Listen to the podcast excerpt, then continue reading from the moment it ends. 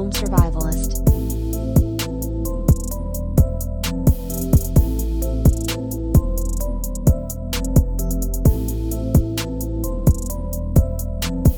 Yo, what's good?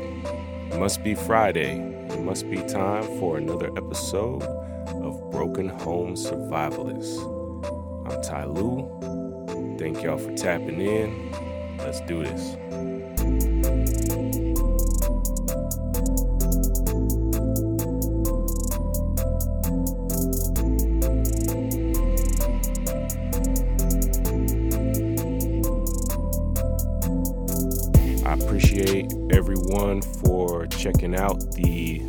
Last couple episodes on the Shadow.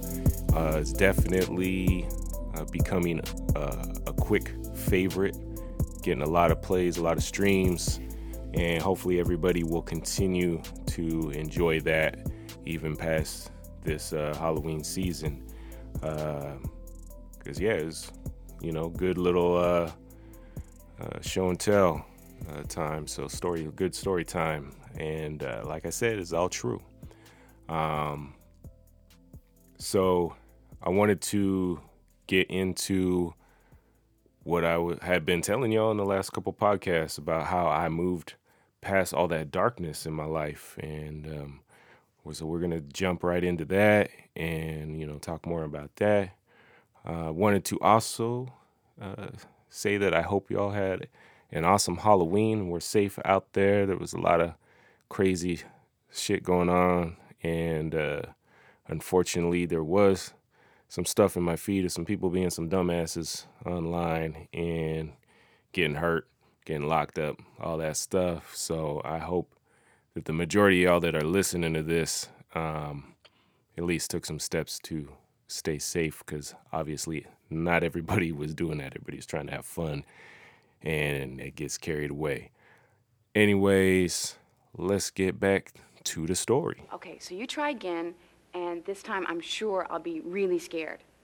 So, like I said, you know, I had dealt with all that darkness um, for so long in my life from childhood all the way up into my early 30s. And without boring you guys with all the stories again with the you know seeing the shadows and the nightmares and all that um there has to be some kind of relationship with just you know having dark thoughts and having negative feelings and negative people in your life and you know that produce these things and whether or not it's a figment in our mind that just seems hella real or it's opening up, you know, that third eye to where you see things that other people don't see and they're attracted to the darkness.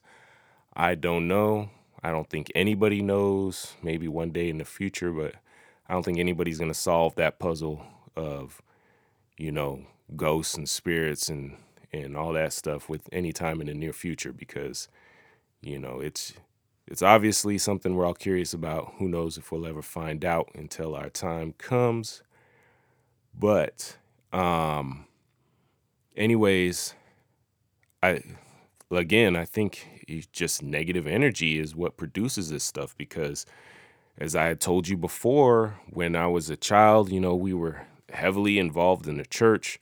We were one of those families that were going, you know, not just on Sundays, but you know, we had the extra uh, you know, Bible classes, and and my mom helped teach some of the, uh, you know, I think like the daycare levels and all that stuff or whatever. But anyway, um, she was helping out with the church. My stepdad, you know, he was a figure helping out with the church. Um, I forget exactly. You know, I was really young, so I don't know what their roles were, but um, yeah, we were going to that church all the damn time, all week long, and uh, helping out with donations and and all that extra prayer services and and all that and so definitely you know as far if people are very religious and think that that's in your life is going to protect you i mean there's all of that in my life and i was still suffering everything i saw and all the nightmares and and all that shit but um when I got older and eventually got old enough to where I was able to just you know, I ain't going to church no more because I was, you know, older kid. And also, as I got older, um, you know, things, life changes. My mom was working her ass off, and you know, she wasn't going to the to the church anymore either. either anyway, um, so nobody was really going to the church by the time I was in my early teens. Um, I had tried, you know, when I met my biological father, I'd stayed with him for a while, and that didn't change any situations. I still, you know, saw things, still had nightmares. Um, after staying with him for a while, I stayed with my grandmother. Uh, still saw things, still had nightmares, no change. So I'm beginning to think this is just going to be a lifelong thing. Um, eventually, I I get older, I get married, have a family, and then I'm thinking uh, things are going to change again because I'm a grown adult. I'm handling my business, taking care of you know the kids, paying bills, but lo and behold, here I am, an adult that is still fucking seeing shadows, having nightmares on a regular basis, and the nightmares from my from like my mid-teens from like around 14 15 all the way on up to like my early 30s the nightmares were crazy like specific and real to the point where it felt like real life because if I left if I left something in one spot in my dream, then the next night that I had the dream, you know, the item would be exactly where I left it. It would, it wasn't like these were random dreams. It was everything would pick up right where it left off, you know, for well over 10 years. And when I found out other people weren't dreaming like that, I eventually kept that shit to myself. And um you know, because that's that shit sounds crazy. Uh, so vivid imagination or whatever. Shit, I don't know. Like I said, I am, I am not no pro at this. I'm just telling y'all how it is. So, um, anyways, what changed in my early 30s where all this shit had just stopped? Now, I want to put a disclaimer out there and say that I I don't blame people who are in my life. I don't want to point the finger at anybody for me having that negative energy and that darkness that was always over me. I'm not pointing the finger at nobody. However, now there were certain changes that were made in my life and they were hard changes. But basically after I had cut off ties with a few people that I would say we're friends, but um, are no longer in my life. I also uh, was I got divorced, and um, these were all things that were hard to go through at that time in my life, to where I was feeling alone and depressed at the time.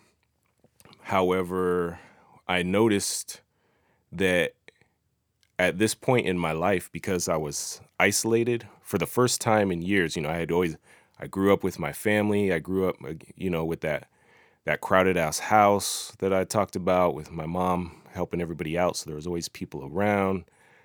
But again, these are all people who are down on life, and you know, there was a lot of negativity in their lives that brought darkness in. I I believe, and I think I was picking up on that, even though it might not have affected me directly.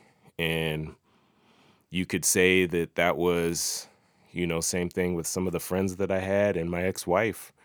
Um, not necessarily, again, that I'm pointing the finger like it's your fault that I had these things, but maybe there was just energy there um, that, you know, in general, just from maybe not being happy or, or whatever it was basically from the, as sad as it sounds from the time I was a child of like 5 years old all the way up until I was probably in my early 30s I believe that I was just always um, being uh, surrounded by this negative energy.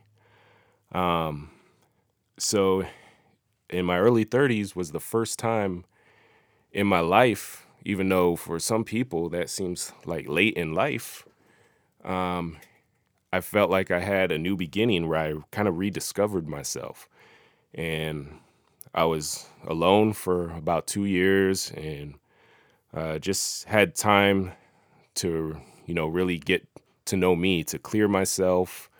Uh, I did a lot of, um, you know, without sounding too corny, I, I did a lot of meditation and and just going on solo hikes out in the middle of nowhere, taking in the views, breathing in fresh air, clearing my mind. And it was like I didn't even notice at first what was happening, but it was just kind of like one day I kind of sat there and I realized I haven't seen any shadows for a long time. And I couldn't put two and two together. I was just like, you know, I guess maybe, maybe at first I was thinking maybe it was where I lived. Maybe those were haunted houses or, or whatever. But, you know, it was following me and I lived in multiple homes. So it made no sense that coincidentally, when I made these drastic changes in my life, that I all of a sudden stopped seeing these shadows.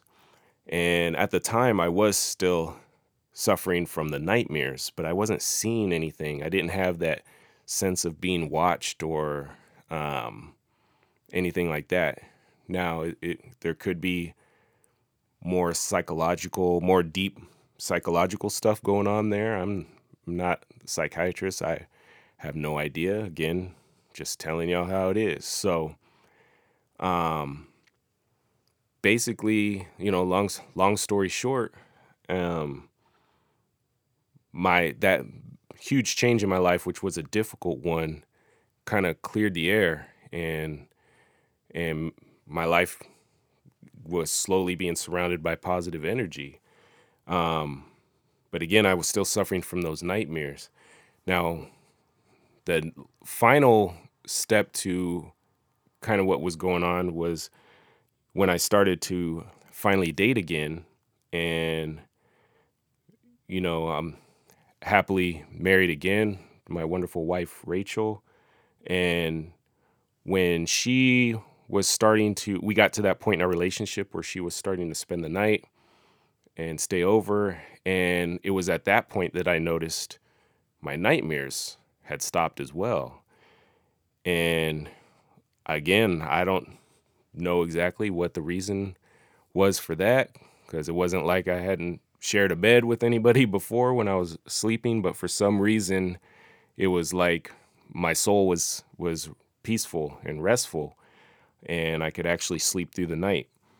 Um so again, you know, these changes, these major changes in my life that weren't there was nothing religious going on. I didn't I didn't start attending church. I didn't start praying or or anything like. If anything, it was the opposite because I haven't done any of that in years, even though it was in my you know family for so hardcore for so long, which was one of the reasons that I kind of turned my back on religion. Unfortunately, I'm not saying never. I might go back, you know, down that road again when I'm ready. Um, but you know, not to say that I have no faith, but that's just not where I'm at right now.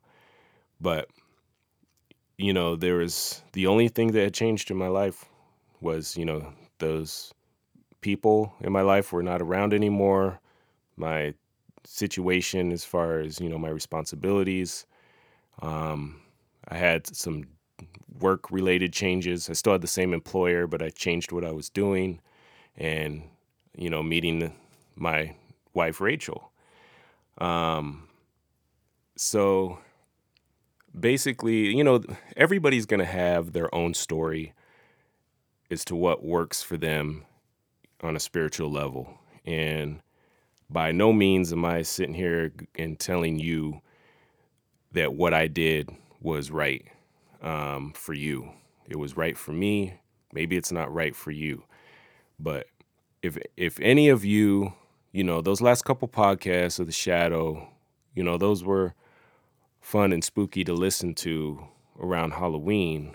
But again, those were real stories. And if anybody identifies with that, you know, all the all the laughter and jokes aside, if anybody is suffering from anything similar, and even if you're not seeing anything, even if you're just having negative thoughts and you know suicidal thoughts and or something, you know, because I've been there too. Some, you know, when I was in my late teens, I went through some dark thoughts, where I even had suicidal thoughts at the time, and uh, you know that's some real shit. That's really hard for people to talk about, and I just want to encourage people if you're listening to this, somebody is listening to this, and those changes that they want to make in their life are so difficult. And it seems like you have no way that you can get out. If you're in an unhappy relationship, if you have people who have been your friends since grade school and you don't want to turn your back on them, but if you know those people are nothing but, you know, bringing negativity in your life and no good is going to come from it, you know, there there's so many posts that people put on social media about how you have to love yourself. And it's easy to click that like button, but nobody really applies it. Everybody's afraid to make that change. And, you know, people, you know, I don't want to make my friend mad. I don't want to tell them I can't see them anymore because they're going to be mad at me. And you have to put yourself first. It is, it's the hardest damn thing. Like, I know I have friends who hate me, that think I'm a sellout. I know I have family that don't understand why I'm focused on myself and I can't spend more time with them. But I think when it comes down to it, if they really understood the way that my life was before and the way that all that stuff was affecting me and how negative my life was, I think that they would back me up on kind of isolating myself because you know, and not in not to say that you shouldn't have any friends. Like, you know, trust trust me, I I'm open to making new friends and acquaintances, which hasn't happened because I guess you know everything that I went through in the past, my requirements for friendship are higher than they should be because I'm like you got to be at a certain level in your life or ahead of me where I'm at because I'm not trying to go backwards and that sounds selfish, and to be honest, it is, and it's okay. Be you know, a lot of people tell you how fucked up it is to be selfish, but if you're not selfish a, little bit, there's just a little bit of healthy selfishness that you can have so that you can be happy in life. Because if you're constantly putting people ahead of yourself and you're one of those yes people and you're bending over backwards to help others all the time to the point where you're miserable and in pain physically and emotionally, it's like, you know, what the hell are you doing? Um, you know, you're killing you're killing yourself for little recognition, or even to the point where when you're not there for people, they get mad at you and they forget about all the other shit that you did for them. Um, so you know, and that's a whole other you know topic. Um, but basically, again, I just want to encourage you don't be afraid to make changes that are going to make your life better. And if you haven't heard of the famous saying to look around at your five closest friends, and it's a mirror of yourself.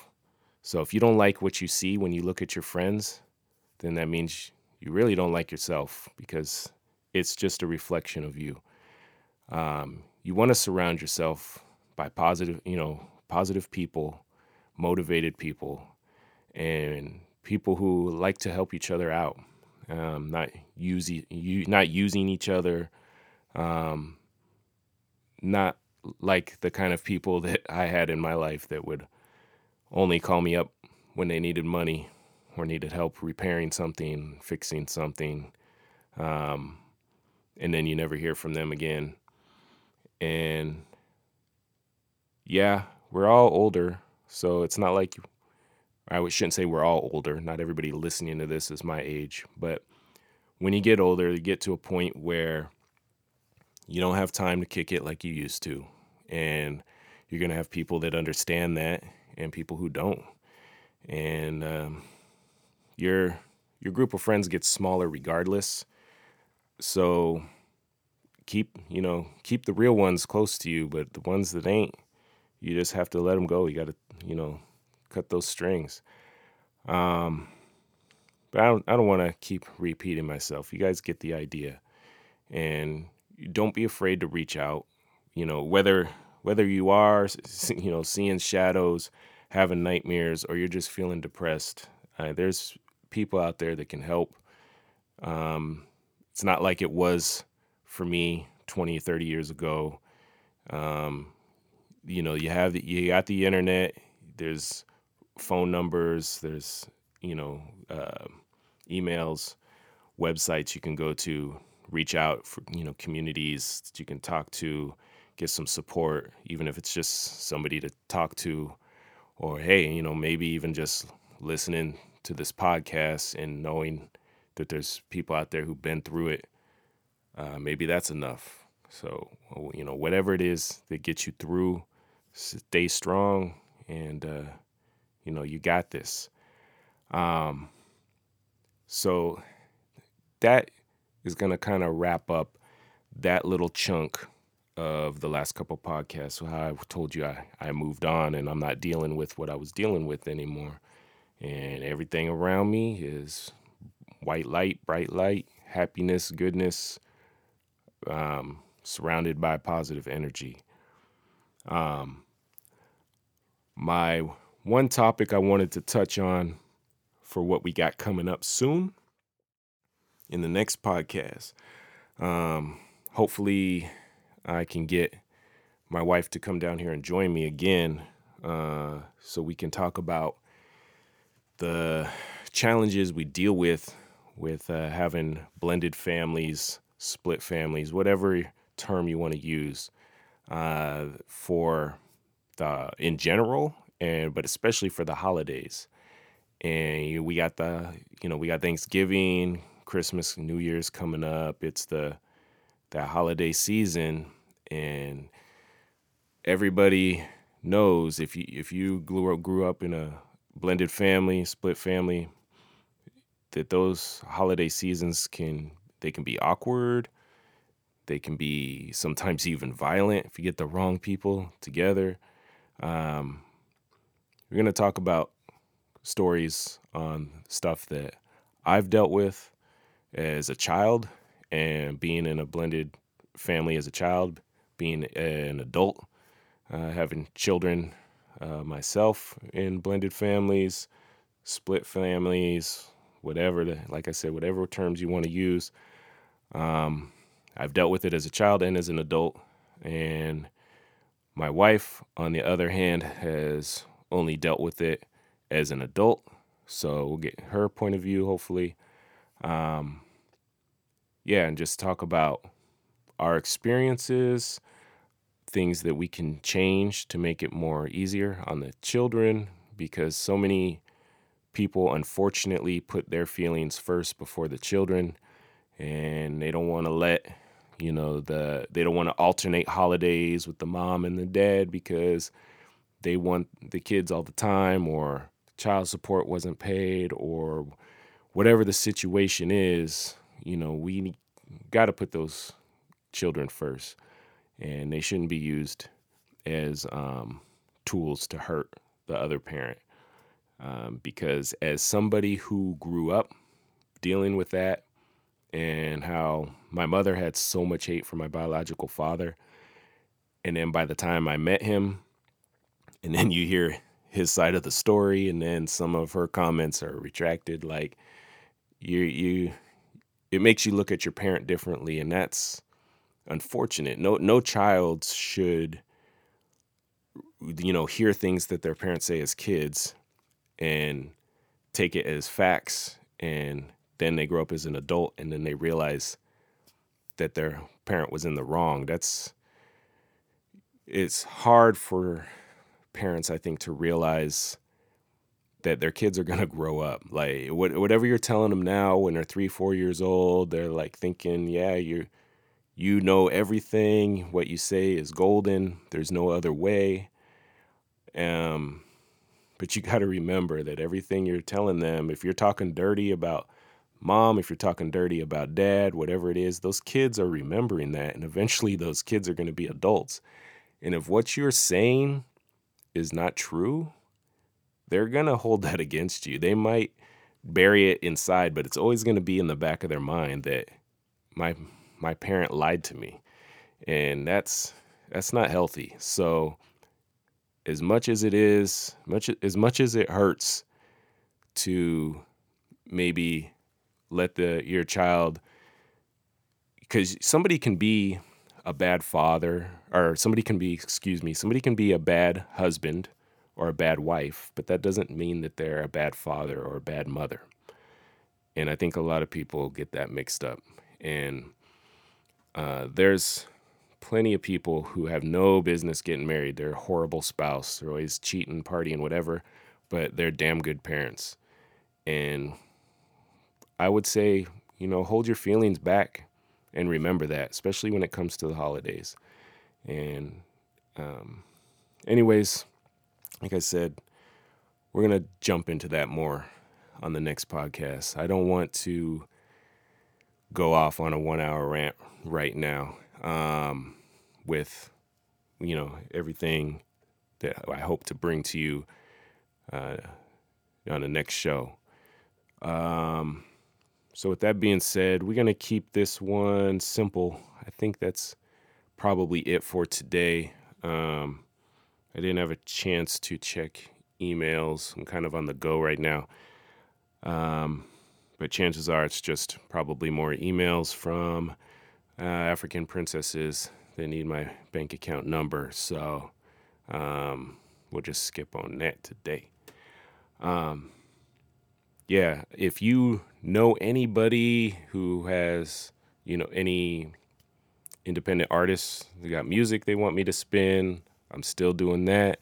Uh, intros, outros, um, shout outs, uh, whatever. We're doing all that stuff. So, um, hey, and again, I love y'all for listening.